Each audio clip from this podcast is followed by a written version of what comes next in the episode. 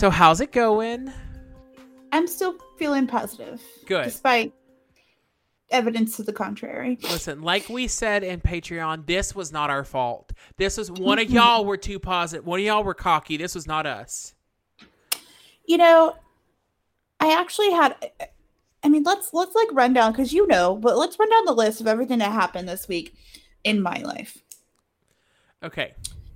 It all started on Wednesday Yes. with the terrorist attack. And then um and then our HEB was closed. I went to HEB because I was like, my January is over. I, I- need wine. I forgot this was all one day. I forgot this, This was was all, one one day. day. so I go to HEB and I can't even go to HEB. So I go to Target and get wine because at HEB there's like 19 million cops because someone tried to rob the HEB. They were like, "Look, everyone's distracted by the news. Let's go." Yeah. So then I come home and I see workers like out in front of my apartment. I was like, oh, that's weird. Drive inside. Don't think about it. Turns out the water main's broken and I don't have any water. Great. I hate it. So I didn't have any water. And then, yeah, that was that was a crazy Wednesday. And it didn't get any But, um, better. Then yesterday I woke up and my debit card had been compromised. Someone spent $50 on an escort, Which, like, which my bank approved. that's what I was going to say. Like, what in your activity? What in your recent activity made it so that wasn't flagged, Aaron? Is there something you'd like to share with the class? No, here's the thing. It was flagged. They approved the charges. They approved the other $40 charge at some online retailer. I won't even look it up.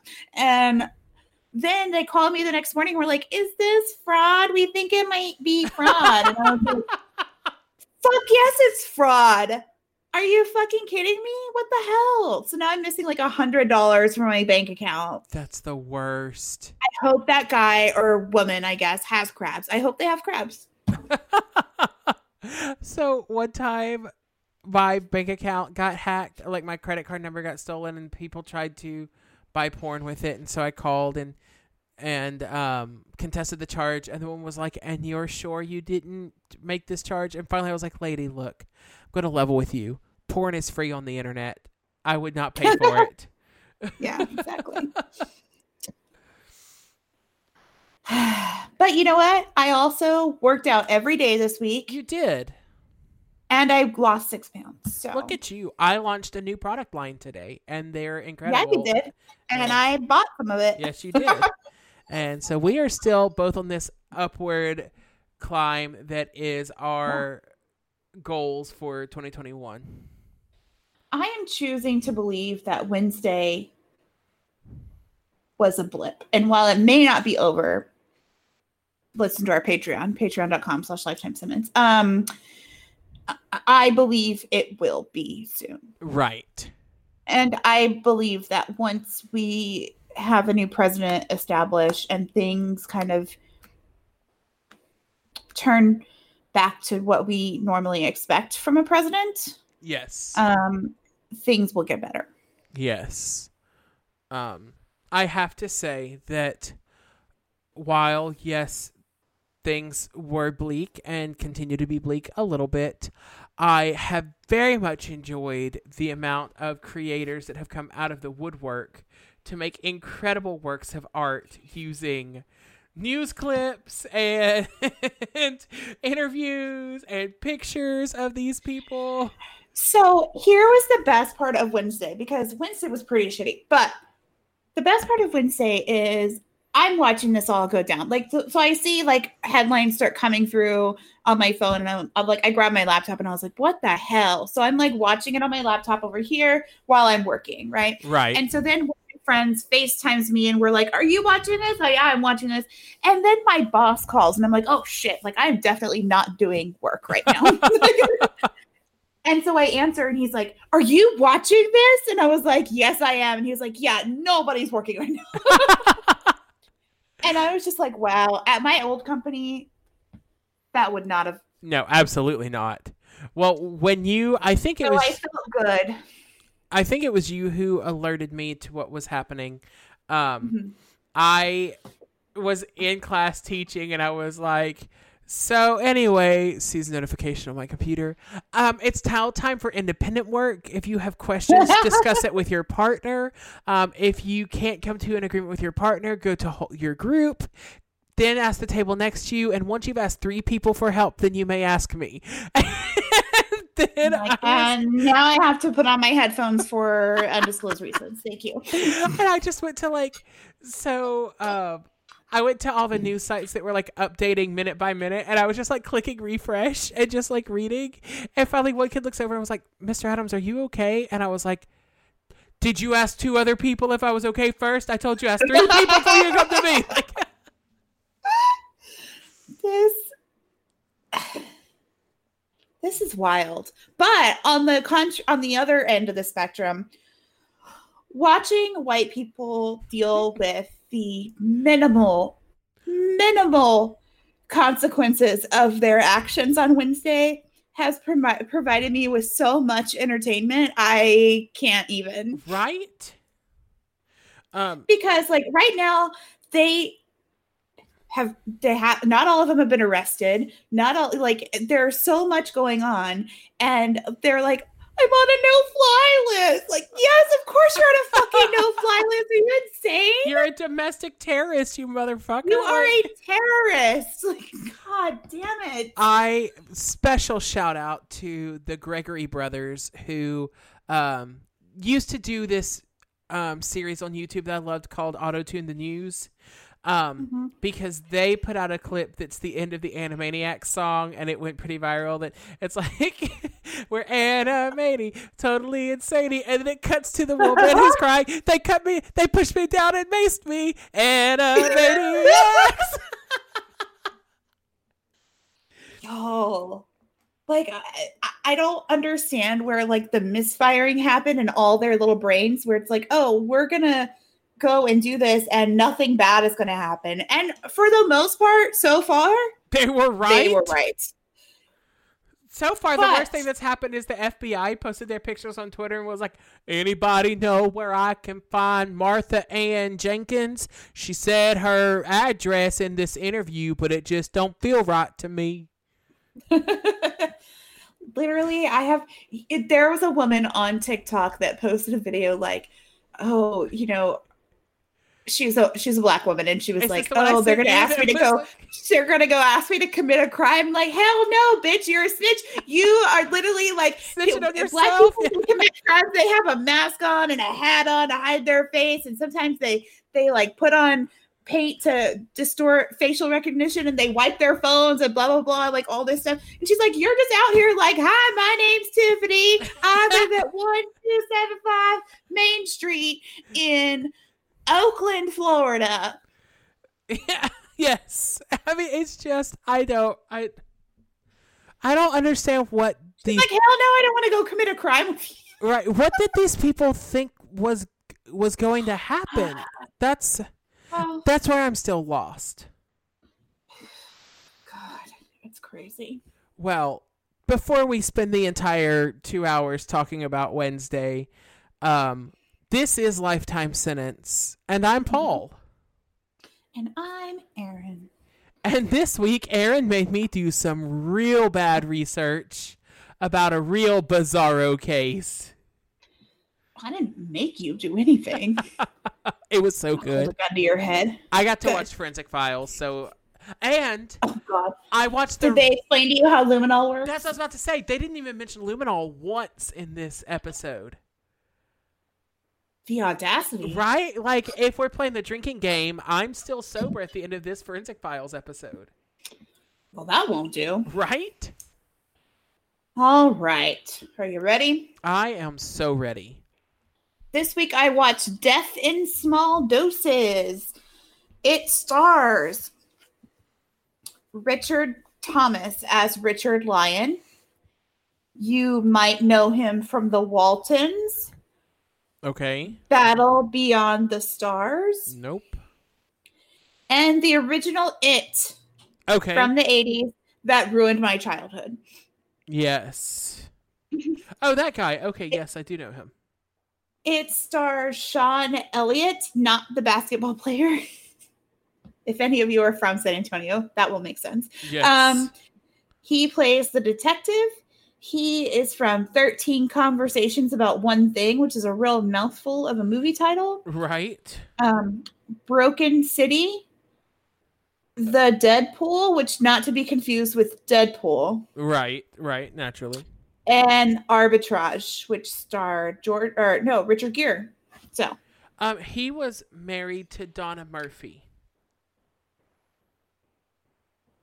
Do you know who Donna Murphy is? Center stage, she's the dance teacher with the real tight bun. Um, she was also the voice of Mama Gothel in Tangled. okay. Um, and finally, it stars Tess Harper. She plays the ADA, the Assistant District Attorney.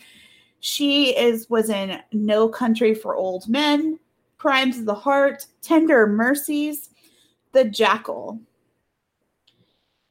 Okay. And then we have a surprise appearance Um, by a very how you just tiny gonna Evan leave out- Rachel Wood, oh, now how are you just going to who leave plays out the youngest daughter. that she was in Amityville 3D from the 80s because every horror film needed a 3D adaptation, Oh, you act like we don't do that now. right?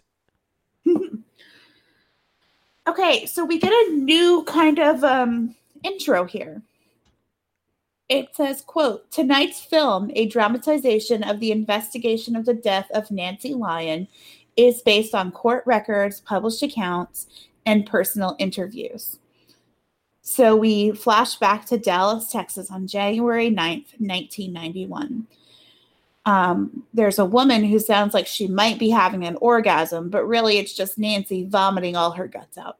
Um, her husband wakes up and rushes into the bathroom to give her a cold rag and tell her he's going to call the doctor.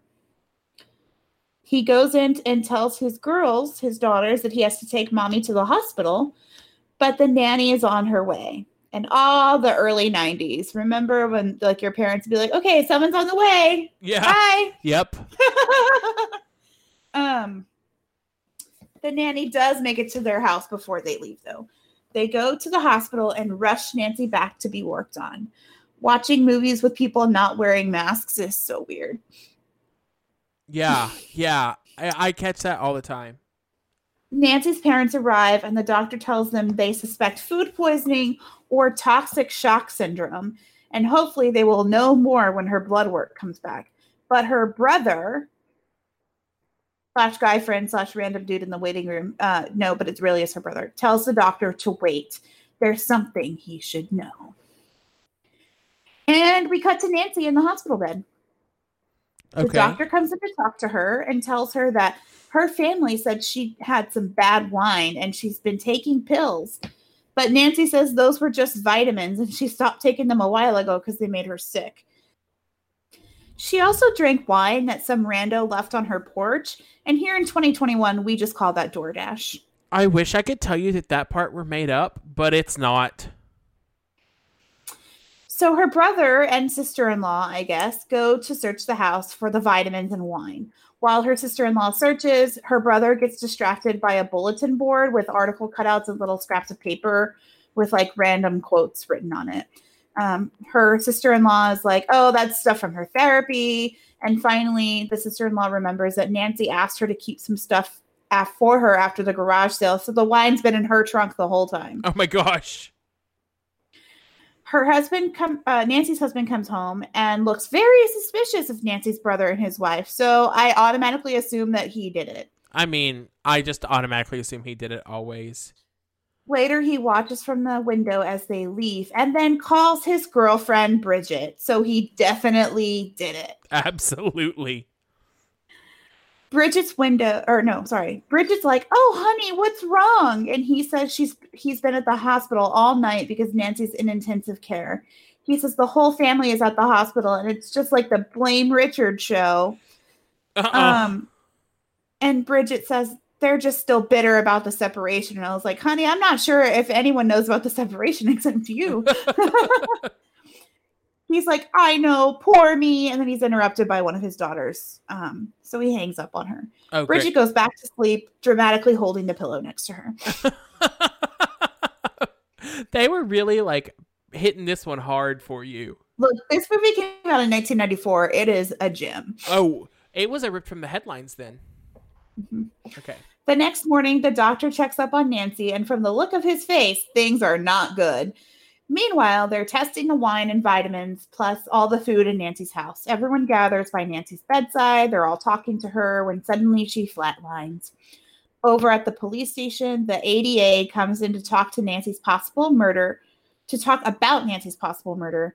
The male police um, detective says, quote, well, well, well, darling. No. And I was like, no, nah. wait, no, no. I'm gonna no. need you to try that one again with less misogyny. Thanks. Yeah. He passes her the file and says that Nancy was poisoned with arsenic. Unfortunately, there was a different poison found in the vitamins and no f- poison found in the wine. He's like, just a regular Cabernet. I heard here an expensive one. Okay. Okay, thanks. That's So useless. the Thanks. the detective and the ADA go see Nancy's parents. They very prominently show the black maid taking their coats, so major points off for racism. Yikes. Yeah. They're joined by the brother and sister in law. Mom wonders aloud who could do such a thing to her daughter, and the brother's like, duh, Richard. the ADA is like, that's a fun theory, but we have to like have evidence. And dad mentions Richard leaving Nancy for a while for a younger woman, and the brother is like, Bridget, go talk to her. That's so funny. But dad is like, well, they reconciled. And I was like, dude, your daughter just died. Perhaps her murder is a sign that the reconciliation wasn't going well. Right. Um so the brother cannot shut up about all the times Richard tried to poison Nancy, and the assistant district attorney is like, Y'all didn't call the police? Right. That's what I was about to say. Like Fuck. that. Okay. So it's time for Nancy's funeral. It's cold and rainy. The ADA and the detective then interview the nanny, who says that Nancy was gone a lot and Richard liked to hang out with the kids in the garden. Then we flash back to the family playing in the garden. They get into a water fight, and Richard accidentally gets water on her, um, Nancy's blueprint, print, blueprint, and she gets very upset. Um, the nanny says that she could see how much rich, how much pressure Richard was under because Nancy was so much more successful than he was. Wow. And I wrote, I'm sorry, I'm gonna need about I'm gonna need more information about the pressure he was under. Right. Um she says that Richard was always an outsider with the family and never fit in. We see them throwing a big fancy party. Nancy's mother makes a comment about how the children should be in the nursery where kids belong. I was like, oh God. Um, later, her brother gives a toast, calling Nancy the greatest architect in the armadillo state. And I was like, no one calls it that. no, not a single person. Um, and then he jokingly says, quote, too bad she had to run off and marry a damn Yankee. In fact, the real quote is she married a Yankee and a yard man Oh my God. because they were from like money money and he was from middle class. He was Oh yeah, they make it very clear that he that they were from money, money. Um, later, her brother. No, I'm sorry. Everyone looks uncomfortable, but Nancy and Richard clink glasses. And later, they have a big fight about it. And then she tells them about a trip to, the whole family took to Arizona, and afterwards they came back all different people. We flash back again, and it's Christmas time. The girls are asking Nancy a million questions about she- where their dad is. Did she come back with the wrong family? Like how different were they? very different. Um, so the girls are asking Nancy a million question about where their where their dad is and why Nancy stopped working. She says it's because she wanted to spend more time with them. Later, as she's tucking them into bed, Richard comes in with an armload of presents. Classic fun dad behavior. Yep. And later they argue about it all very loudly. From what I gather, he left her and got a new girlfriend, and Nancy still gets the bills for the jewelry he buys for this woman. So, Uh-huh. no. Yep. So she finally yells at him to just go back to his little girlfriend, and he says, "quote That's exactly what I'm gonna do," and he leaves.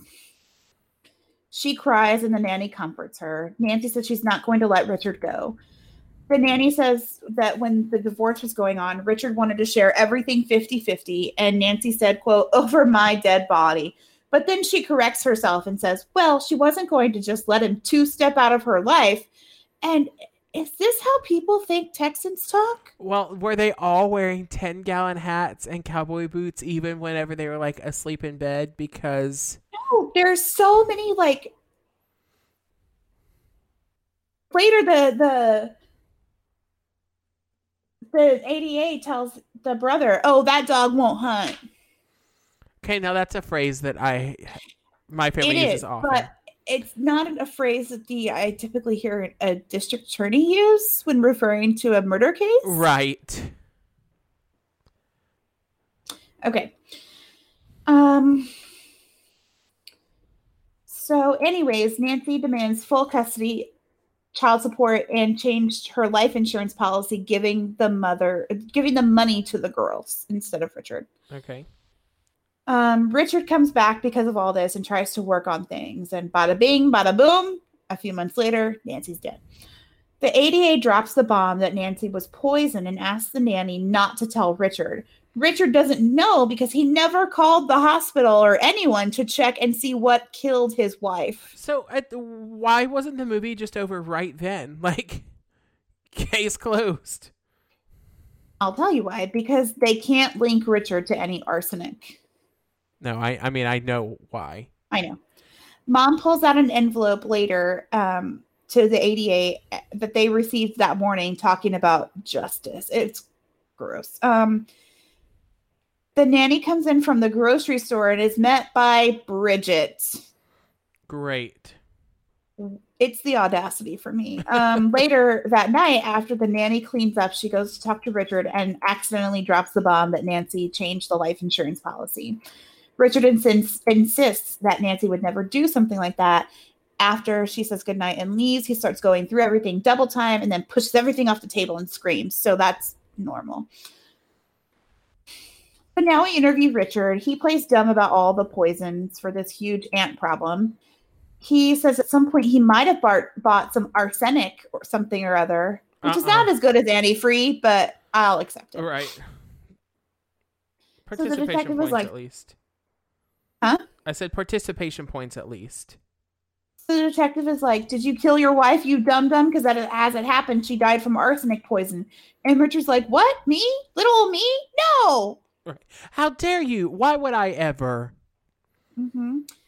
Um, they get into one of those fights that were popular in like um, in '90s and like two like early late '80s, early '90s movies where like slowly they start to stand up until they're both like standing up and screaming at each other. I love that so much. Just the raw masculinity. Mhm.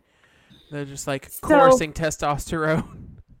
Fine. Finally, Richard yells, "Fine! I'm going to call my lawyer." And the te- detective snarls, "You do that." Good. Man, this was so 90s. I am so excited about this movie. Sometime later, Richard and Bridget are watching the news. Richard has now lost custody of his kids, and the lawyer is telling the news that the police are maliciously attacking him, um, which just sounds like some rhetoric I've heard this week, and I'd rather not relive. Um, so Richard snaps back and tells the media that he's now afraid for his daughter's safety because what if Nancy's family killed her? I was like, okay. Now they're interviewing Richard's old boss. He owns a nursery, and wouldn't you know that someone, not saying it was Richard, but if he walks like a duck, um, ordered arsenic on the company account, even though they're an organic nursery and don't use poison. When you say nursery, you mean they raise plants, not children. Yes. Because cause neither, I mean, like in both instances, you probably shouldn't have poison around your organic things that you're raising, but Then the police receive a letter accusing Nancy's brother of killing her. Um, meanwhile, the court gives Richard back custody of his kids because, you know, murder, it's fine. right. Um, NBD. So as when they arrive, someone is carrying a bunch of boxes out of Richard's house, and as it turns out, his lawyer has hired a private detective agency to look into Nancy's death. Um, they now think that Nancy died by suicide. He tells her, them a story about how they met at Harvard. They flirt while working on a project together, but then he goes on to say that sadly, after they got mar- married, Nancy changed. Um, Probably because you turned out to be an asshole. Yeah. Then he talks about how they went to that, um, how they went to Arizona, um, and basically they were going to see Nancy's brother, who was in treatment. Okay. Um, after which she quit her job and started going to therapy. So he went out and had an affair because everyone needs a hobby. right. So when the divorce got ugly, he went back to Nancy because she was a sick woman. And it's just so mean to leave a sick woman, even if the reason they're sick is you. Oh, what a martyr. He told Bridget that Nancy had a blood disease because he didn't want to hurt her.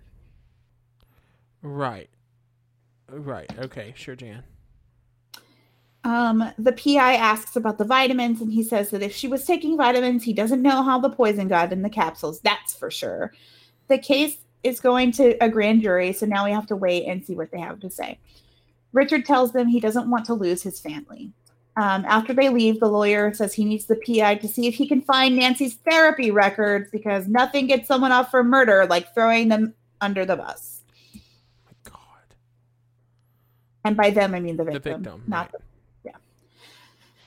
Grand jury time. Bridget is on the stand. Richard, meanwhile, is at home sitting on a couch and staring off into space, like you do.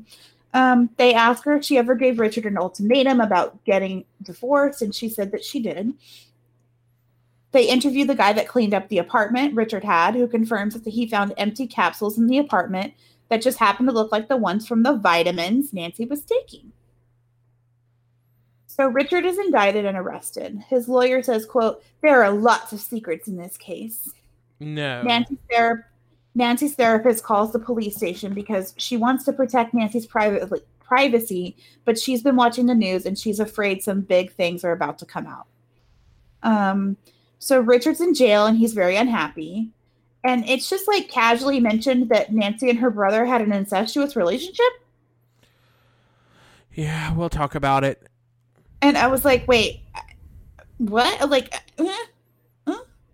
um, he says that they were just starved for affection and never had sex. So the ADA and detective go to the brother and ask him to take a lie detector test. Um, so he agrees. Nancy's mom goes to talk to the detective about the lie detector test and how, and to tell him that Bill turned his whole life around and was Nancy's very best friend in the whole wide world. Richard's lawyer is like, Look, Nancy's handwriting is near the sprayer that you put the arsenic in, so she totally died by suicide, and this proves it. There we go. Case closed. Yeah, what, let's go to happy hour.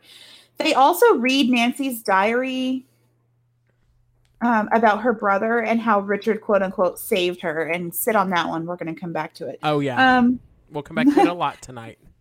they call Detective Ortega to tell him that the brother's polygraph is inconclusive and now it's time for the trial. Richard's attorney says that, quote, motive is not enough to convict someone for murder. And I'm like, that's a really When- interesting argument. When you open with that statement, it's like, oh, so you don't have anything? literally. Um, The jury's just already like, okay, husband did it. I want Taco Bell. Yeah. The nanny testifies that, and Richard's attorney tries to paint a picture that Nancy, who was understandably as upset when her his her husband left her for another woman, means that automatically makes her suicidal. Well, yeah, Um, duh. The prosecutor asks about the life insurance information. Richard just looks super uncomfortable. Um, Nancy's father takes the stand and insists the kids were just quote playing doctor, which is so short sighted. Thank you. I love. You're tea. welcome. Doctor Doctor Sarah brought me tea. I thought, That's so sweet. by the way, I thought I was going to need a paging Doctor Sarah segment tonight, Um, but it's late and you'll be asleep by the time we get to my part. Uh, probably not. I'm working on notes. Okay, I'll give you a holler. So, uh, Okay. We get paging Dr. Sarah tonight? Yeah, we'll get a paging Dr. Sarah tonight. uh, honey vanilla. I love paging Dr. Sarah. Thank you. Oh. Okay. Um. So yeah, the dad is. Wait. Are we good? Yeah, we're good. I never the stopped recording. is- Everyone gets to hear that. Okay. The dad is super like out like out of touch with reality. I guess maybe this situation kind of requires that, but also like no. Um. So Richard's attorney yells in his face. Um, this trial is super boring, but while I was watching it, one of my friends posted something stupid on Facebook, so at least not everything is lost. Seriously, I don't understand why this attorney needs to be so close to people in order to speak to them. He's a super spreader. Richard and his attorney go into court while being chased by the media. There's a handwriting investigator for reasons. Oh, to confirm that Nancy wrote her own journal. A psychiatrist testifies that Nancy sure could have been ingested arsenic in small amounts in order to get her husband's attention. well, isn't that what everyone does? um, just then, five new guys walk in to testify. They're from a chemical company. So ADA goes and finds the owner of the company who is magically not subpoenaed and talks to him, but he's like not super cooperative. The next day, Richard's lawyer calls him to the stand. The ADA is so confused about why they've called him to the stand. Um, but it turns out to be her big break. Great. Um, Oh, it turns out to be the ADA's big break. Okay. Yes. Um do do do. I've lost my place. Um so they question the they question the the chemical guy who says that yeah some lady named Nancy called about a fire ant problem and he recommended arsenic. And there's this whole like thing about oh does this you know what what does this like name say on this invoice? And he's like oh that says Nancy Lyon. And so then the ADA is like wait I talked to him before and he doesn't use a typewriter for invoices he writes everything out and so she gets up and she's like She Elle Woods is this situation. yeah, she has her Elle Woods moment, and she's like, um, what what is weird about this like um this invoice? And so she asks if the invoice is one of his, um, and he says no, it's a forgery. there you go. Oops. Richard takes the stand in his own defense because wow, he's Yeah. an idiot. Um he while he's talking about Nancy being sick, they zoom in on Bridget, who looks suspicious. He says ordering the art he says he ordered the arsenic but never received it. They interview do do do a doctor who says that arsenic is actually a really terrible way to die. So Yep. it's un it's unlikely that um that someone would use that as their like as a way to, to die by suicide. Um, the ADA gets her own handwriting es- expert who testifies that Richard Lyon forced forged a lot of Nancy's journals. Oops, Oops. Including the part about how he saved her, which like really um well, when you're writing fairy tales, you might as well make yourself the hero, right? I guess. Um, as this happens, they just slow zoom onto his face. it's Nice. really awesome. Um, and he looks like he could kill someone. I mean, I again, mean, not I was just gonna 'cause- say. yeah. Uh, Nancy's family eats dinner in silence while the jury deliberates. Richard sits in his chair and thinks about the time he told his kids that people think he killed their mommy, but it's not true. Uh, but he may have to go to jail if enough people think that he did. The jury has a verdict. I could never be a judge. They get to see the verdict first, and then they have to keep a straight face about it. I would not be able to. Like, I cannot handle that much responsibility. like, I'd open it and be like, or you just look at it and you look at the jury and you look at it one more time, you look at the jury and you're like, I think you need to go back. yeah. this is not right.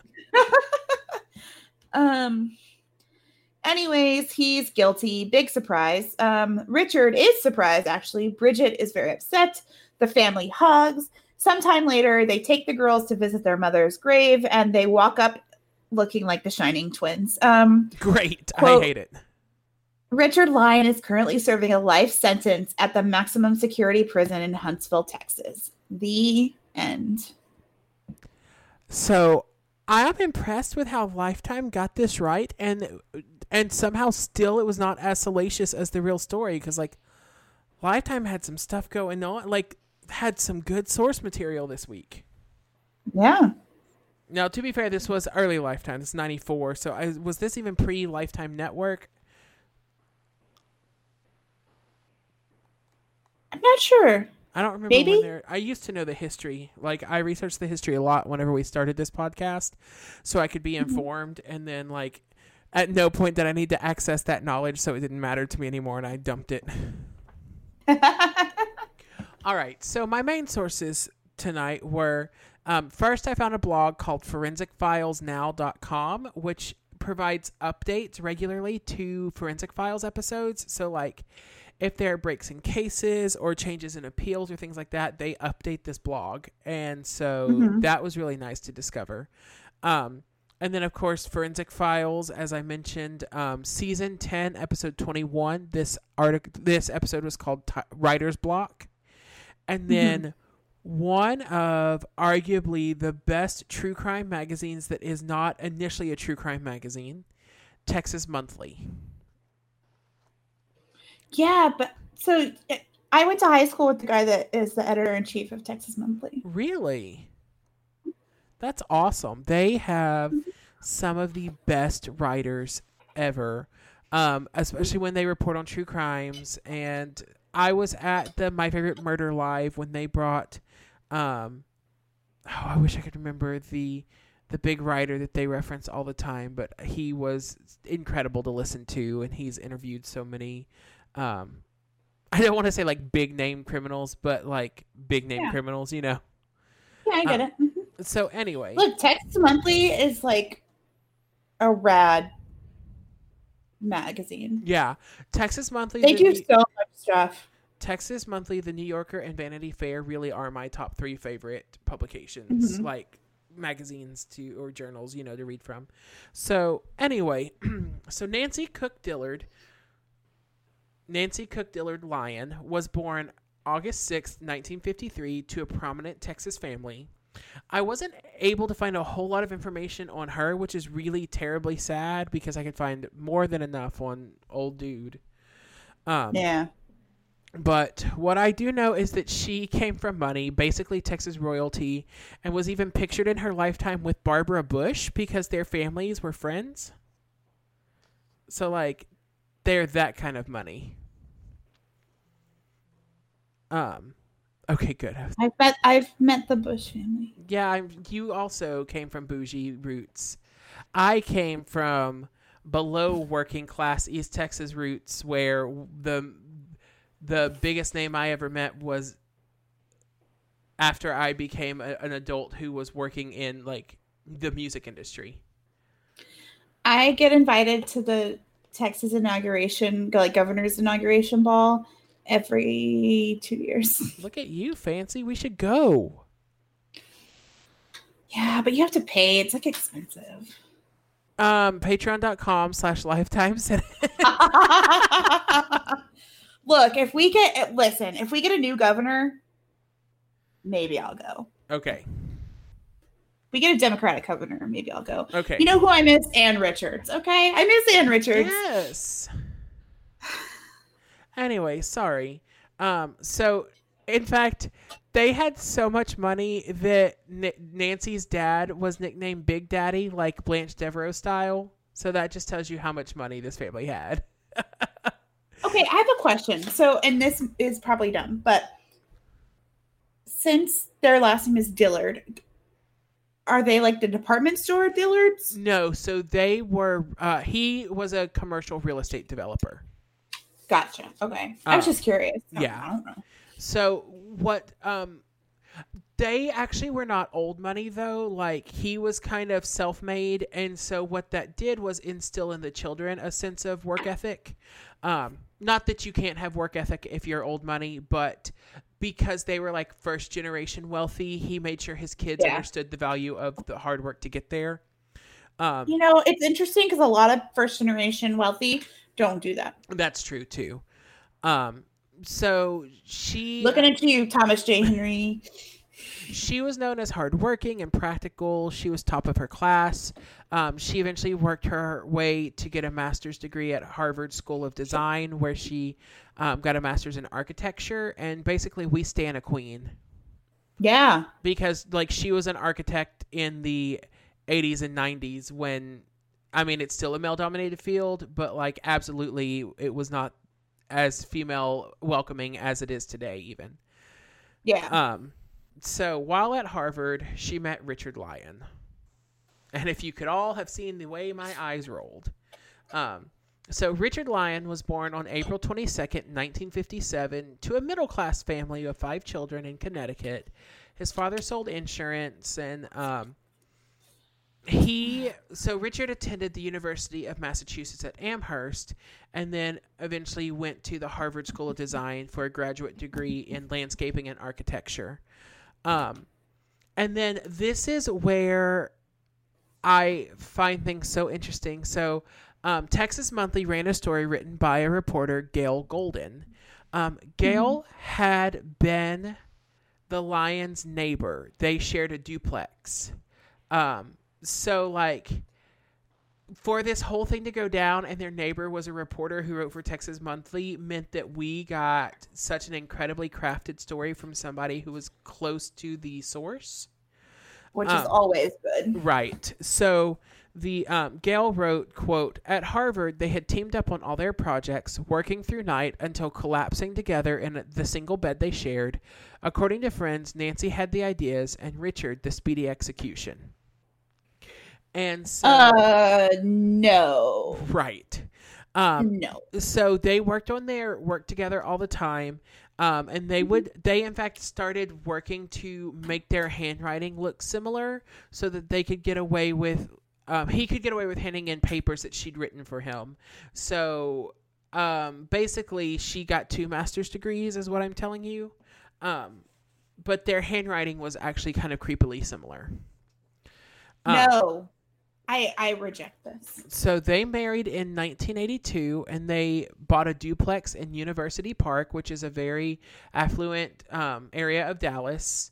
Um, and it was this duplex, like they owned it, and Gail Golden and her husband rented the other side of the duplex. So that's how they Right. kind of all came together. So Forensic Files portrayed Nancy as this sweet, generous soul. Um, and uh. I repeated three times that Gail wrote this article for Texas Monthly. She was also interviewed in the Forensic Files episode, so um, Okay. I also enjoyed that she was involved in that as well. They Yeah. were, she said that they were intent on working hard, but they also freely took help from Nancy's father um, in the form of loans and business clout. And so in 1982, Nancy accepted a management job with uh, a friend of the family, Trammell Crow. He um, was a real estate developer, and she she rose quickly and was made a partner within a year. Um, and that was she was the first woman to ever hold partner status in this real estate firm. Um, Good for her. yeah, or in this developing firm, I mean. So, um, in 1984, mostly reliant on um, the recommendation from Big Daddy, Richard was hired by a different developer, Kenneth Hughes, to oversee construction of his firm's largest projects.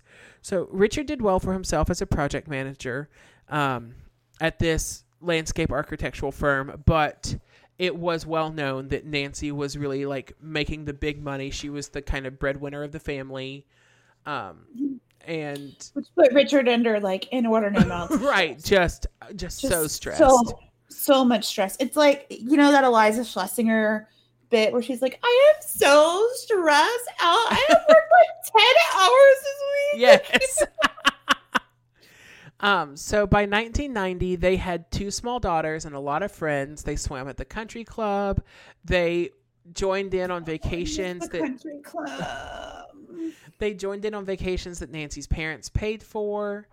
Um, you know, they were just like My living. grandparents used to do that. They t- would they would take our the Uh-huh. whole family on. Well, they would take us to Florida, but bef- even before I was born, they would like take all my um my m- parents and then my mom's siblings and their spouses, everyone to Acapulco like three times a year. Wow, that sounds amazing. Um, so Nancy and Richard continued working, um, and continue. Oh, sorry, I skipped. I cut out some of the information that I didn't actually put back in later because I was going to restructure. So they like enjoyed working in the yard together. They were constantly doing, um, like because he was a landscaper, he they were like always um, pruning their yard and manicuring it and redoing Right, things, yeah. you know, just little little things in the backyard. And so, um, Gail mentioned how they enjoyed working together as a family often, and uh, she said, "quote On their own, they transformed the once scrawny backyard into a little paradise, planting trees and wisteria, driving bricks into the sand to make a patio, hanging chimes in a hammock." Um, she said they even constructed this little dollhouse for their daughter Allison. She said they constructed it hand like by hand, shingle by shingle. And so like I guess when your parents have masters in design and architecture, you probably have the best dollhouse that's ever been made. Probably, yeah, Um probably. so if Richard resented his wife's family for her success or her success, however, he never let on in those early years. Um, the couple ate burgers at regular Dillard picnics by the Dallas Country Club, like by the pool at the country club. I mean, they'd go on these family vacations. Um, he worked with Nancy on her junior league philanthropy projects. Um, they once they had children, um, especially right after Allison's birth in 1986, they kind of took up that Highland Park expectation. Which, if you're familiar with the Metroplex, the the Highland Park life is kind of like where the Real Housewives are. Um, Yeah. And so they hired a, na- a full time nanny. Their children were on the waiting list for the best preschools. Um, they taught Sunday school. They taught in the nursery. Um, and they were never like blatant materialists, according to Gail um, Golden. She said their life in the 1,100 square foot duplex appeared simple and earnest. They spent weekend nights at home renting old movies. On their own, they transformed. Oh, and then that's that quote that I pulled. So I wrote this once and then rearranged it and didn't delete things that I wanted to. Um, and then she said, But my husband and I could see the stresses build. By 1988, the real estate boom had gone bust. Richard's work with Hughes was slowing. In 1989, their second daughter, Anna, was born with a hip problem. The cramped space seemed nearly intolerable. All through that summer, we would listen to Anna's crying in their bedroom. Richard was gone on business often. Um, and so, as every Forensic Files watcher knows, that when this Luminol is when this beautiful family starts to experience the first amount of stress and then the husband takes business trips, what that really means is he's having an affair. Yep. Like, sorry, not sorry. That's what Forensic Files teaches you. You know, I feel like sometimes the police should just change the way they question people. and like when a wife gets murdered and they bring in the husband, it's just like it's not like do you have a girlfriend? It's like, It's when like, did your affair start or who's your girlfriend? yeah. write down her name. Yeah, because they always have a they always have a girlfriend. Uh, Makes me fear for monogamy, to be honest. Part of the reason why I don't want to get married. well, I have no response to that. I'm sorry. Don't be. It's fine. So, um, Richard had this. it's better to like break up with someone than to go through an expensive divorce, right? Fair enough. Um, so Richard had this affair with a coworker named Tammy, T A M I. Um, I think I prefer Bridget if we're picking names, but um, so the affair know. started. Tammy seems appropriate. The affair started around 1989. Um, Nancy found out, but instead of getting like outwardly angry, she fell into this really bad depression. So As As did I, but for a di- uh, there there was different circumstances. Right. Um, so, Gail said that in the fall of that year, they had they started picking up hints that the marriage was troubled. Um, they'd figured out that Richard had met another woman that he wanted out, um, and but the first real sign of their breakup came the day after Christmas. She said, "quote We awoke to see their tree stripped of its ornaments and lying on the front sidewalk to be hauled away." Richard was crouched in the driveway with a packed duffel bag on the ground beside him, his face bitter and unhappy as he held an arm around little Allison and spoke softly in her ear. Then he threw his bag into his red 1966 Mustang and drove off. Okay, no. No. You don't get to talk about how fucking pathetic he looks in his driveway with his duffel bag hugging So- his kids and then gets in his 1966 Mustang and drives away. Fuck you. So let me start by saying that because Gail Golden was friends with the couple, she admits in the very opening of this that it w- took her until the trial to be convinced that he had any anything to do with this. Um, and so she actually does a really good job at painting this guy who is awful but not a murderer. Like he- I don't know how to explain it, but uh, and it's kind of in the closing paragraphs that she's like, "Here's where it all hit me," and I'll I have that quote later. But she, you know, like she's reporting on two of her best Yeah. friends at this point. Yeah. Um. So, um, the separation left Nancy dumbfounded and distraught. He had told her he was going to a family counseling program in Arizona, but instead he was just going on a ski trip with Tammy. Two weeks later, he was back, and then he moved out within a month. Um, and over the next year, she was she was endlessly willing to endure Richard's like occasional short-lived attempts at coming back home. Um, and she's she told Gail, "quote I know the real Richard. This isn't like him. He's a family man. He's sick, but I know he'll come around."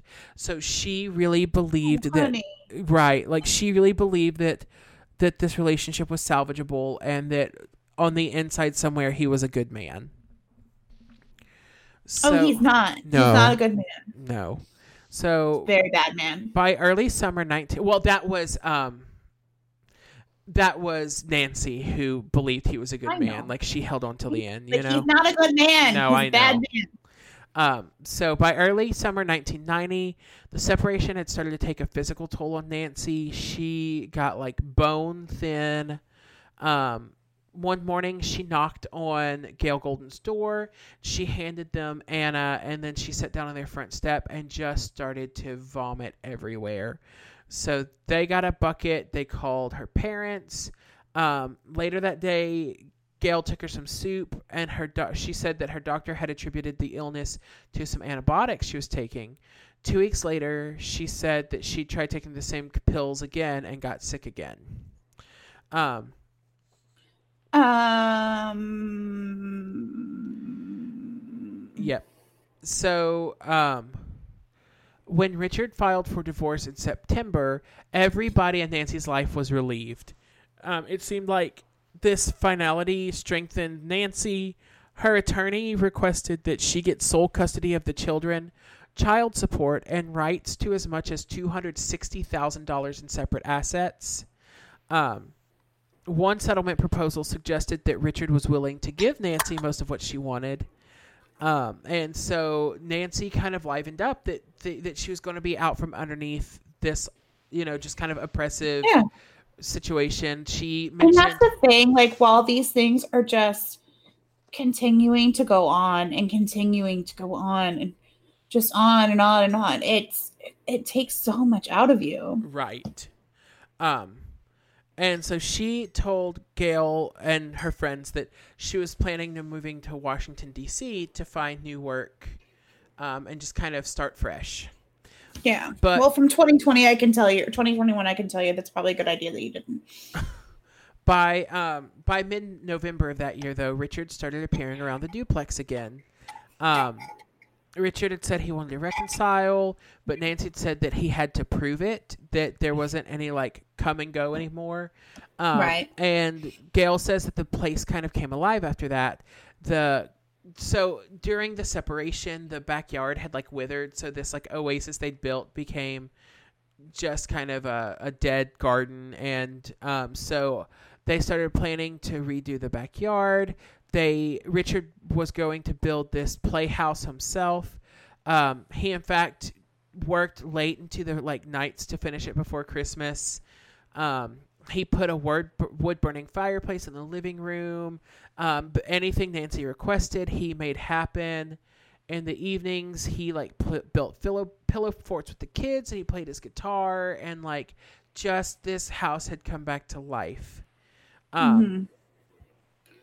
And then you know, my mom calls guys like him, garbage. or No. my mom used to call my high school boyfriend, she like my high school sweetheart. She would, whenever he would come back around, she'd be like, "He's like a bad penny. He He always shows up." Yep. hmm Um. So. Um. So that was you know Christmas time through the end of the year, and then cut to January 1991, where Richard shows up on the Golden's Store steps, and um, asks if they will watch after their daughters while he took Nancy to the emergency room. And because this was the early 90s, like the way he they watched over the daughters is he brought out their baby monitor and handed it to the Goldens and was like, "Will you just make sure they're not dying?" Um Mhm. so um Can confirm this did happen. Yeah. in the day. so he said that she was nauseated, that she was vomiting, she had uncontrollable diarrhea, and that he needed to get to the ER fast. Um, and so, but you know, not so fast that she doesn't die. right. Um, let's see. So she said, Gail Golden says, quote, we took the monitor without a thought, and the nearly six years we lived side by side, sharing as we did a wall, a French porch, a backyard, and the cramped conditions of middle income Park City housing. We had come to rely on each other for life's little emergencies electronic babysitting, pet care during vacations, newspapers retrieved from the rain. During the past year, especially as their marriage crumbled and Richard was frequently gone, we had come to we had often come to Nancy's aid. We helped when she was sick, collected her mail, and listened to her phone. Now this. Uh, don't worry about the kids, I said as Richard headed back to his door, and tell Nancy I hope she feels better. Six days later, she was dead. So during her six day stay at Presbyterian Hospital of Dallas, Nancy's illness continued and she begged the medical staff to save her life. Um, so doctors frantically did tests to find the cause of her illness, but she died before they had a chance on January 14th, 1991, at the age of 37. While treating. That's- How old I am? Are you currently 37? Oh, I thought you were turning 37. I always make you younger in my head. Nope, I turned 38 in March. Okay. God, I'm fucking old. Okay. So, So, about something else. Um, so while treating Nancy, a third year resident, Dr. Ali Bagheri, became suspicious about the cause of her symptoms.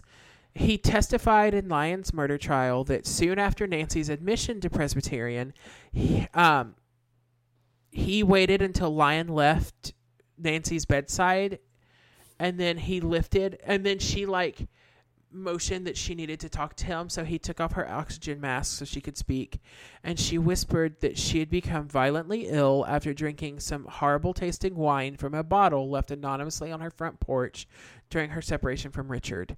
And I think in 2021 we know this, but if you're listening and wine shows up at your house that you did not order, please please don't drink it. What if a friend sent it to me? well, if you don't know its source, like if you don't know where it arrived from, just please don't. Like I feel so bad for this woman. but and but doesn't the doesn't the wine fairy break you stuff sometimes? Uh, The I've wine, I've, wine, I've never been fairy? good enough for Santa Claus or the Wine Fairy to visit me. The, the wine fairy. so, um, he also said that Nancy told him of at least two other means by which she suspected um, Richard had poisoned her. He gave her this horrible tasting soda. So they were at the movies one time on a date night while they were trying to reconcile, Mhm. and she took a drink from the soda and it tasted awful. And she looked down at it, and it had this like white powdery substance floating in it. Um, Interesting. and then he had also urged her to take these strange pills, which he told her were vitamins. She told um, Dr. Bagari that she feared her husband, and then she died before he could really do anything about it. Um, So, what's interesting is like in the movie they use the brother as this character that like knows everything that's happened right? No, this instead was of the doctor. this was a resident. Um, so this is the part where I'm inviting Dr. Sarah to come and give her expertise. Um, Yay! So I just texted her. Um, so the hospital initially reported Nancy had died of natural causes, but um, Dr. Bagari reported his suspicions, and this launched it into a criminal investigation. Um, so police had their suspicions, but a lot of but there were a lot of people who were suspicious at this point. So while Richard was one of their suspects, Richard had provided information that led to other suspects as well. Um, so first of all, police found that Nancy had been scheduled to appear to testify against her boss, Trammell Crow, and um, his he was being tried for embezzlement. She'd mentioned to people close to her that she was um, uncomfortable testifying against him because they had been close when she worked with him. Um, and police also found that she'd received a threatening letter that read, quote, stay out of the Bagwell case or you and your family will face the wrath of God. Which is like, just, I love when I get sweet notes from people. You can't. Um, so nobody was ever able to track where that came from. Like it literally could have come from anybody. Um, so just so investigators found a receipt then from a company called Chemical Engineering Company, which sounds made up, but apparently isn't. Um, and the receipt signed by Nancy showed the purchase of barium carbonate, lead nitrate, cyanogen bromide, and ars- arsenic trioxide. I almost said arsenic because of you. Arsenic. Arsenic trioxide. Richard told investigators that Nancy had brought arsenic to poison fire ants in their yard. And like I've been from Texas my whole life and I don't know anybody who just buys straight arsenic to treat fire ants, but maybe I'm wrong. Do you know is this a thing? I think it is. Yes. Okay. Now, since I have paged Dr. Sarah, I have several questions for her. Okay, Yay! Okay, so first of all, I'm wearing this hat. you're okay. It's important that she tells y'all that she is wearing her thinking hat while she talks to us. um so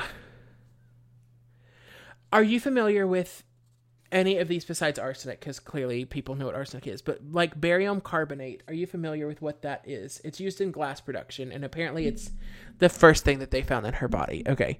Um lead nitrate I mean, that's lead. how would that affect a human body like if we are trying to kill somebody with lead A lead would be a hard thing to kill somebody with. Um, can you hear her okay so like in general with lead, the prob- the problems with lead are like long term exposure. They do cause problems over long term exposure, mostly neurological problems and hematological problems. So, um, can cause some like weird anemia and then um, generally cause like problems with your neurological system. so not the ideal way to murder someone No, that wouldn't be a way to try to murder someone. So like, uh, plus generally, I mean, unless like, we don't see it uh, unless you live in Flint, Michigan. Uh, Am I not supposed to say that? No, that's. I mean, it just sounds like you've been listening to this podcast forever. Oh well, see, you know. Also, public health is important. Yes. you should give people clean water to drink. Okay, don't talk crazy here. anyway, uh, but it's you know unless you live in a really old Right house with we're leaking already paint and your kids are eating paint chips right or you're getting like super super scary toys. Um, Aaron says, "Chill out with the public health push. Right now, we're very concerned about people being able to access Twitter.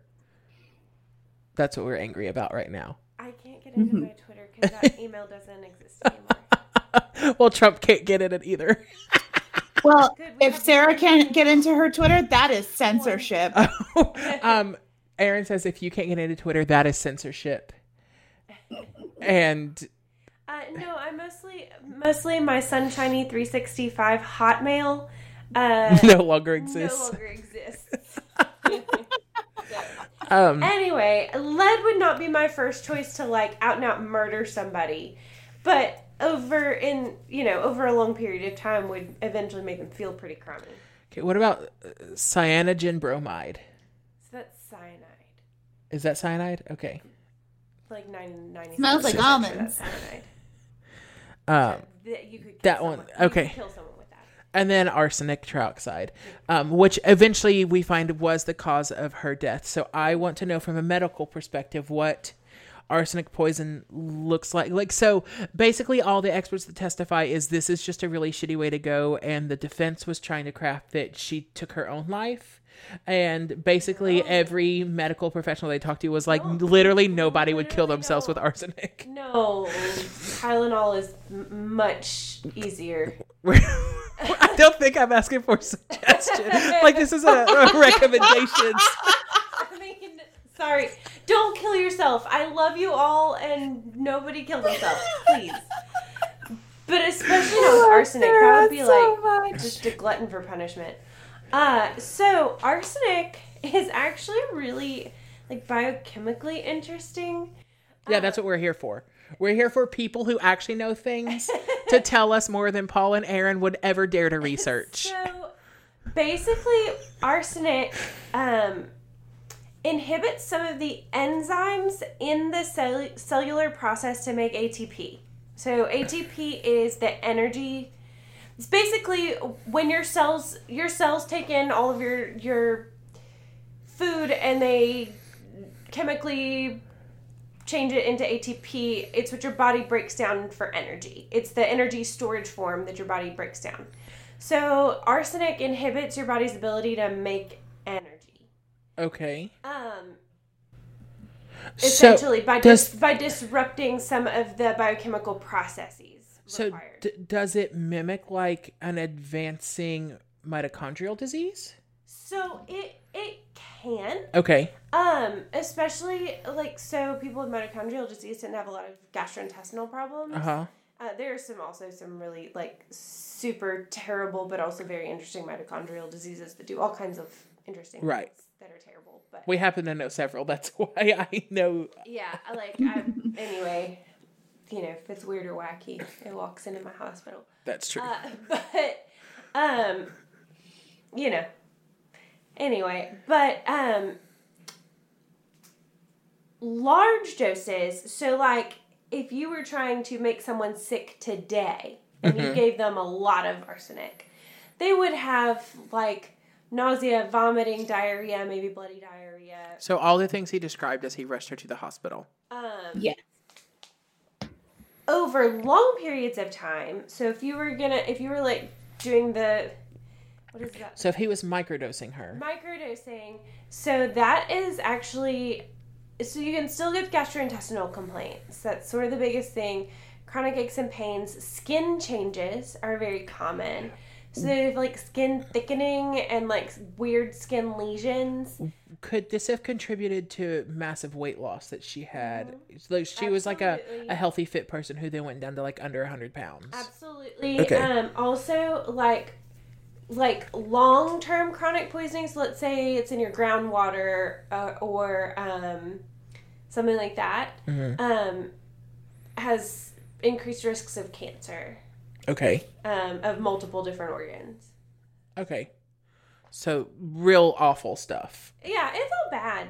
Like it's a mean. That's a mean thing to do to anybody. Don't- don't You you heard it here first, folks.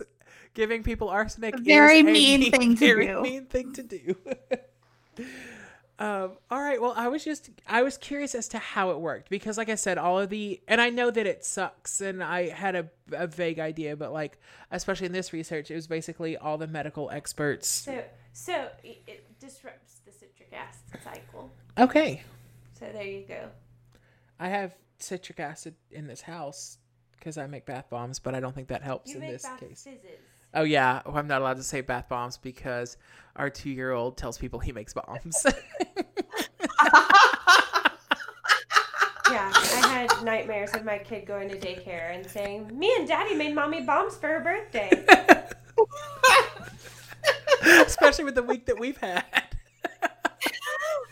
so we call them bath fizzes in our house now. Um so all right. So the hero of this story, so you should be happy to know, is a third year um internal medicine resident Woohoo! who figured everything out. So did the person actually die? Yeah. Well, that's Yeah. just stupid. Yes, it is. It's just a mean thing to do.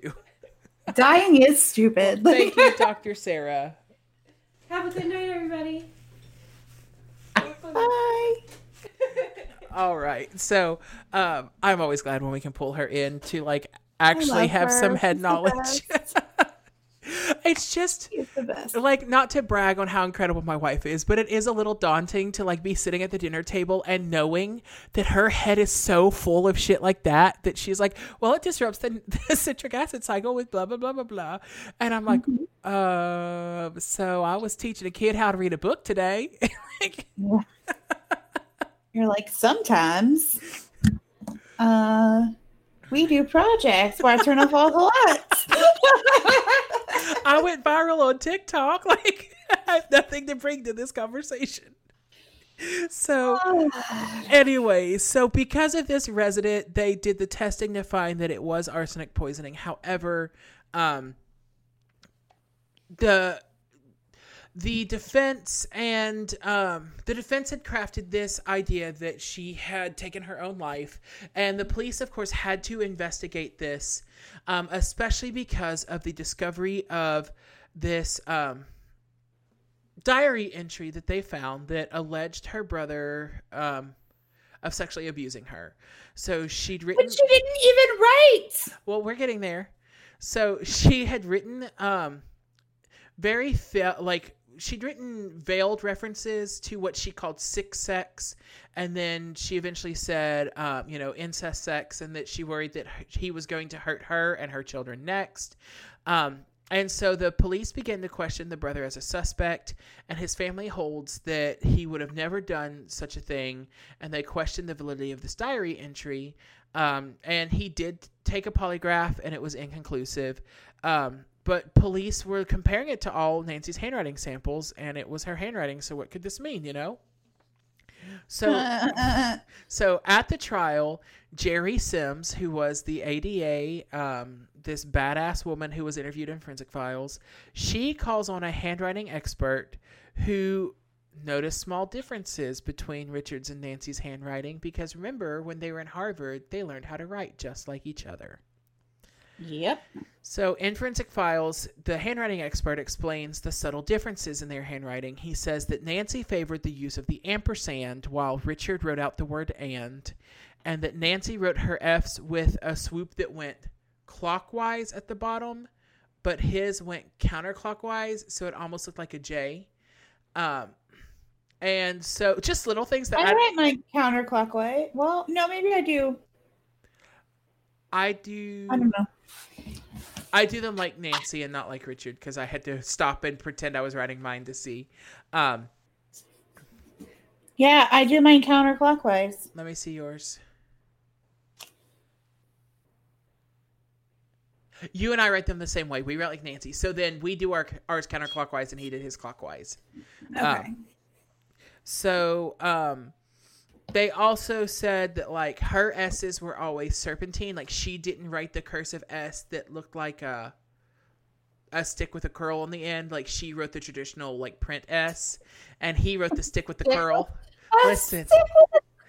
Try- trying to describe a visual source for an auditory medium, I am very, very good at. So the S that doesn't look like an S. This guy. Yes. So he wrote S's that way, and she wrote a traditional print S. He wrote them S as like a normal person. This way. Yes.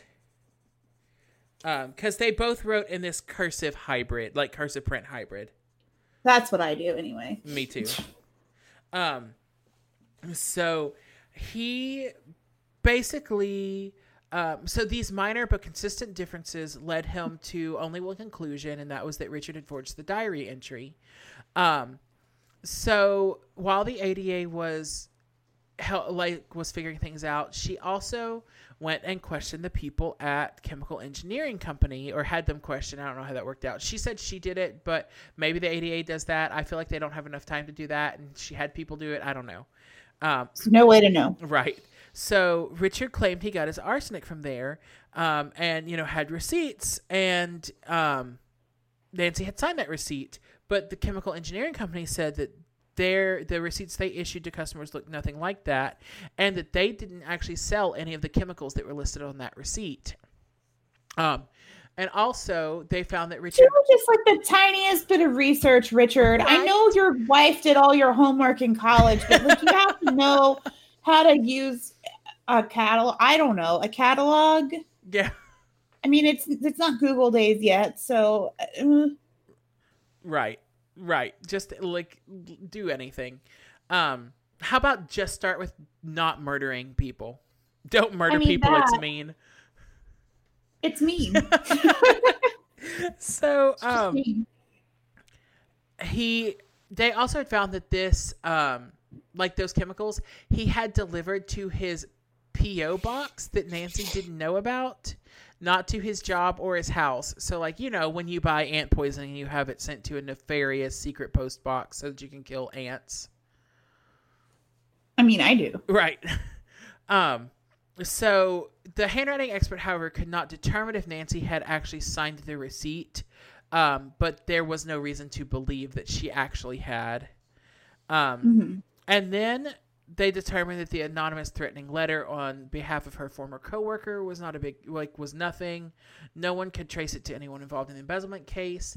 And then in what I consider the true Elle Woods moment, they open the door and Tammy, the girlfriend, comes marching down the aisle to testify against Richard, basically. Um, because she Oh, I'm so excited. do it yeah. So they're questioning her and she does not like even hesitate when they ask her questions about like her relationship with richard. And then she's they ask did, did she know that she he had a wife? And she says that she was told that nancy was dying from a fatal like a rare fatal blood disease and that when she did die richard was like it's done. Basically um, now we can be together. And she was like, as far as I'm concerned, that's just more proof that he's a liar. Like, like Tammy was like, I, I this all sucks, but I don't want to be part of why it sucks even more. So here's here's what I can give you. Um, And like, what? Like, he just he just went to her and was like, "Uh, the blood disease worked. She died."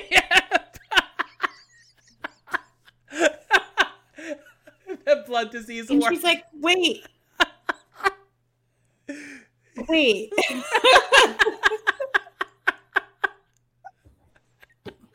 Good news. so, good. Um. So while gold oh, and then you mentioned this, and I didn't put it in my notes, and I meant to. Um, they, Nancy had made a life insurance policy that, like, had changed her life insurance policy to to pay out to her daughters. And then, very quickly after, had signed a form rescinding that statement. Um, so the courts pretty much decided that Nancy had not rescinded that statement, that that signature was probably not signed by Nancy. Um, right. Um, so Gail Golden had described Nancy as infuri- infuriatingly optimistic about saving her marriage, but then it came out that she like okay, so I did start writing it here.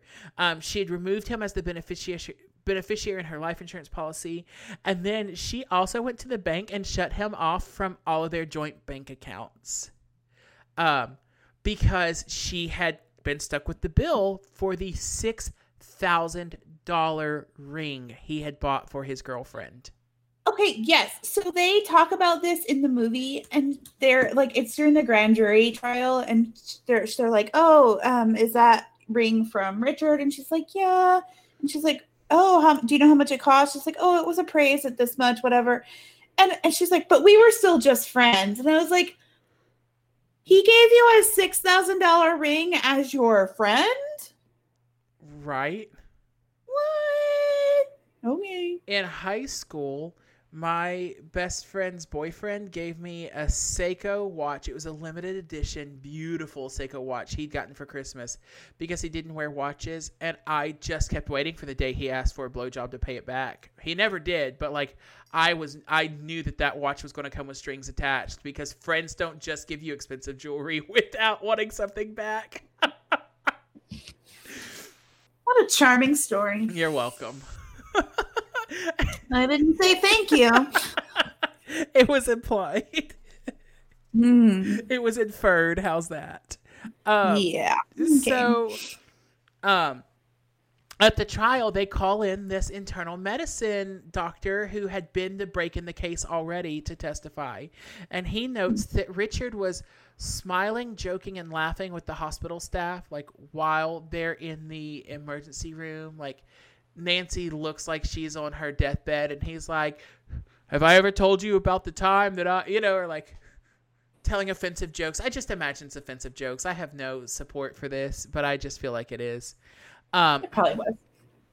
a detective noted that upon being informed that Nancy had passed away from poisoning, Richard didn't even ask any questions.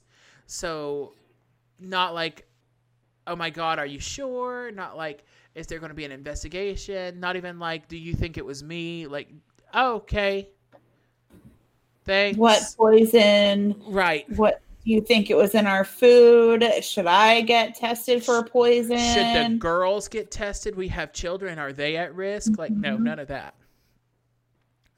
Um, and then, most damningly, a laboratory found lethal amounts of arsenic in Nancy's hair, liver, and kidneys.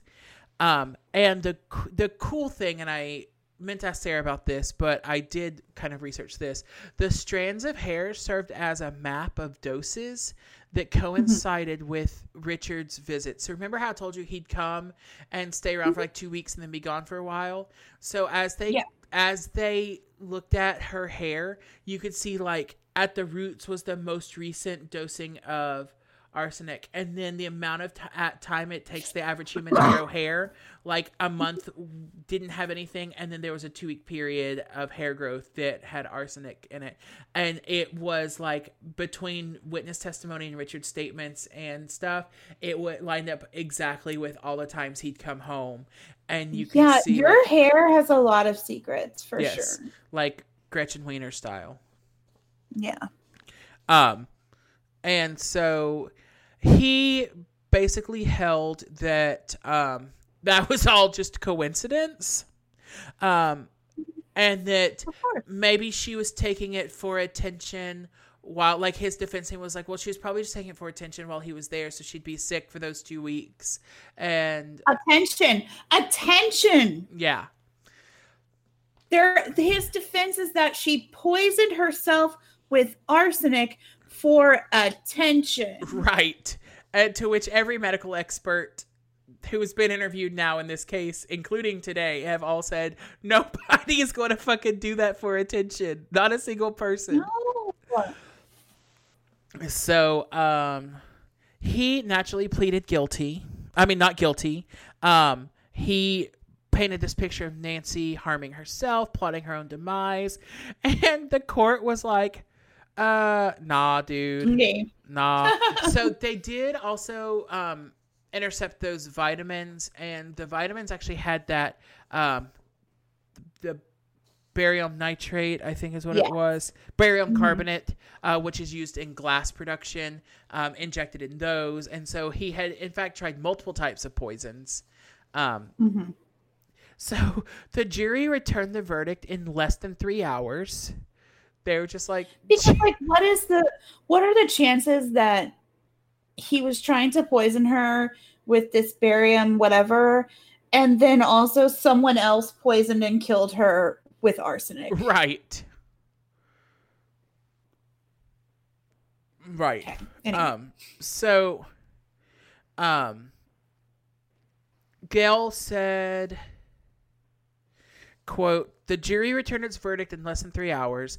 As the courtroom doors opened, I saw an ashen Richard looking back at the crowd filling it, filing in. When the foreman read guilty, his eyes widened. Then he stared straight ahead, hung his head, and sighed. I can't believe this has happened, he told his defense minutes later as they sat in the holding cell. I'm innocent.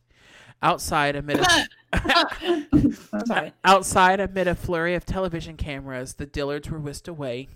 In the emptiness that followed, journalists milled the halls looking for someone who would comment on the case. I worked toward the I walked toward the elevators and left.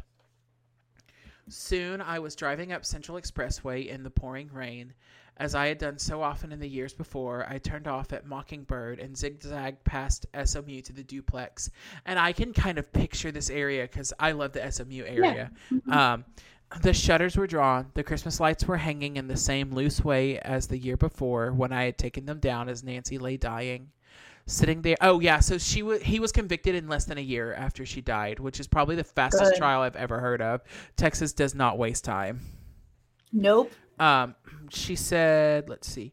Um, sitting there in my car, it seemed absurd after all these months. My doubt about who killed Nancy should have fallen apart based on the shape of an I, an F, and an S. But that was all it took. Mere markings of a pen had become for me the desperate imprints of a very convincing liar. And so part of this was about her relationship with Richard and how she really did believe him, you know. Um, so during the sentencing, Judge John C. Creuzot said that Lyon, quote, used various and sundry chemicals to kill Nancy. The first two didn't work, and you finally finished her off with arsenic, a tried and true method of producing death. Um, he gave him life in jail with a $10,000 fine. Um, by the way, in other applications, Creuzot was known for being merciful.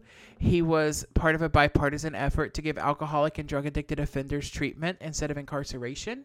Um, so we stand him too.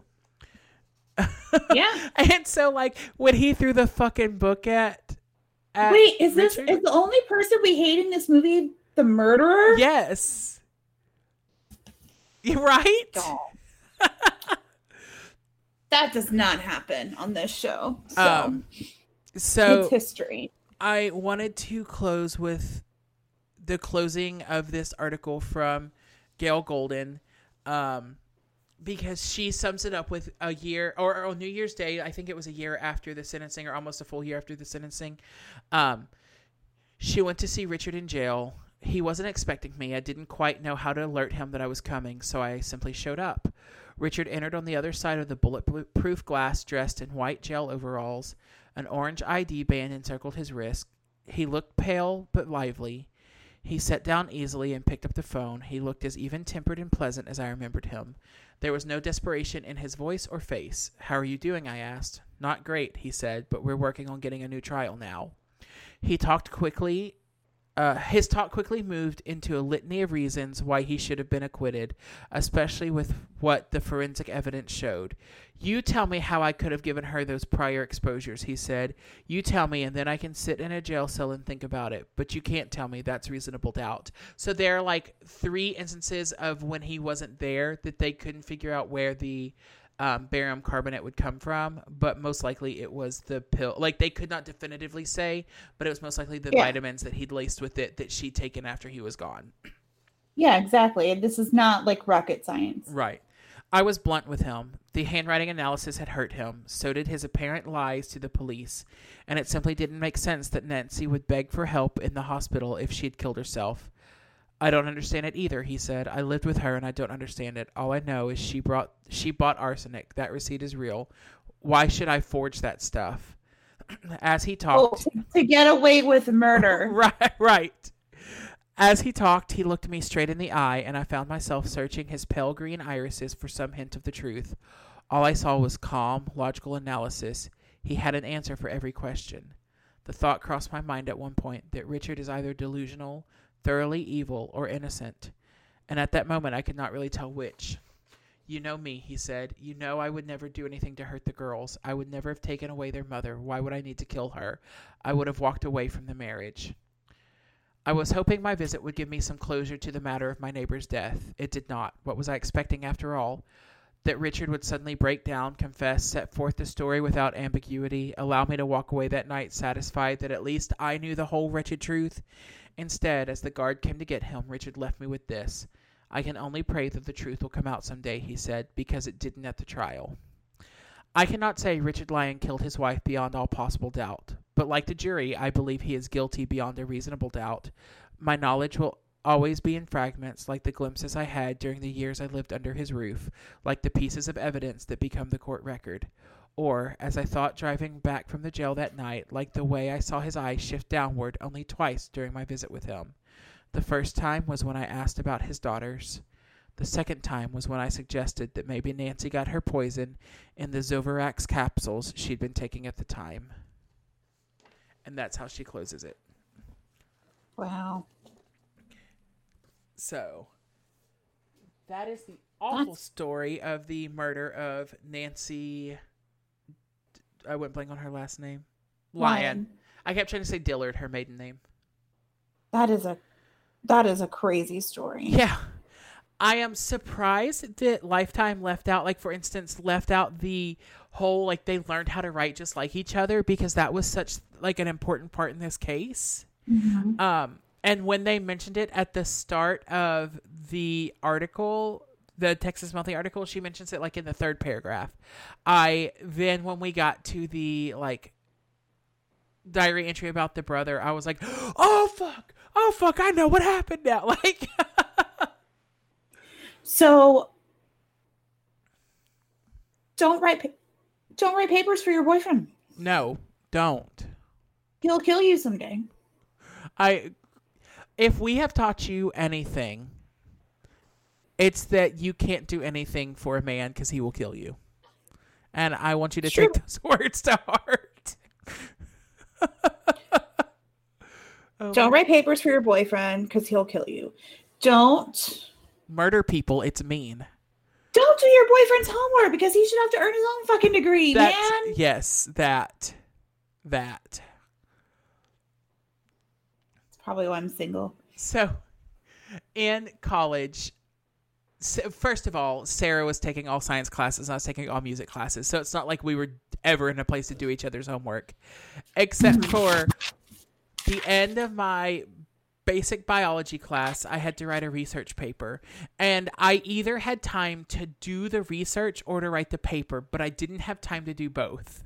So I asked Sarah if I could look at one of her papers where she had done the research and I just like I really just read the like big parts of the articles that she'd used and like read some of the articles and wrote a paper based on that. And to this day, the only thing I remember from that biology class is the information I learned from that paper because it was so fascinating to me about how 30% of turkeys are born through parthenogenesis um they don't need uh they don't need any partner to fertilize the egg and so my whole paper was about speciation theory and how like how we determine what is a species because there are like entire lizard populations that don't have males at all because they have figured out how to be efficient um and they reproduce. But like the act of reproduction is how we determine what a species is. And so um yeah i remember that whole paper but I absolutely would not have understood any of that information if I had not read her paper first. Oh my gosh, that's so funny. All right. Well, do you remember what we're doing next week? Taking a nap? Nope. Um, I have a list, but I don't I cleaned my room, which means that I know where nothing is. Next week is the Carlina White. That's story. right. The Carlina White, which I researched once because I almost did it instead of one of the other cases. Because it's Yes, the the um uh huh that wild one. the one the the one that's like ba- that's very similar. Yes. Uh huh. Um, because it came up. Niecy Nash was in it. Do what? Niecy Nash was in it. Right? Um, that sounds right. Yes, stolen by my mother, Kamiyah Mobley. Kamiyah Mobley, that's right. Yep. Um, and that one was p- presented by Robin Roberts. Yes. Okay. So that'll be next week. So yeah, you want to tell the people where they can find us? Um, you can find us on Instagram at Lifetime Sentence, on Twitter at Life Sentence Pod, at Facebook.com slash Lifetime Sentence. You can find our website at lifetimesentence.com. That is, like I said, going under construction. I've been working on it all week. It's not ready because it's going to be a big overhaul, but th- we do have a site active. Um, you can email us at lifetimesentencepodcast at gmail.com most recently, you can follow us on TikTok at Lifetime Sentence. Um, and finally, join us over at Patreon at patreon.com slash lifetime sentence. Aaron just gave us an incredible episode tonight that Oh, uh, you. really like put me on the edge of my seat and made me very angry and pleased all at once because I love learning and I I love the amount of work you put into this week's episode. So I just want to applaud you for that. Thank you. Yay. It was you know what? It was actually a lot of fun. Good. Yeah, it was a lot of fun. So Good. All right. it's a lot of fun to put together just because it like it gave me a focus for my bad energy from this week. So or this past week. Right. I can go into a new week, not think about it Absolutely. lot. Um, except do think about it some. so, well, until next time, I just wanted to remind you that, first of all, don't murder people. It's mean. hmm And don't forget to eat your vegetables. Charge your phone. Bye. Bye.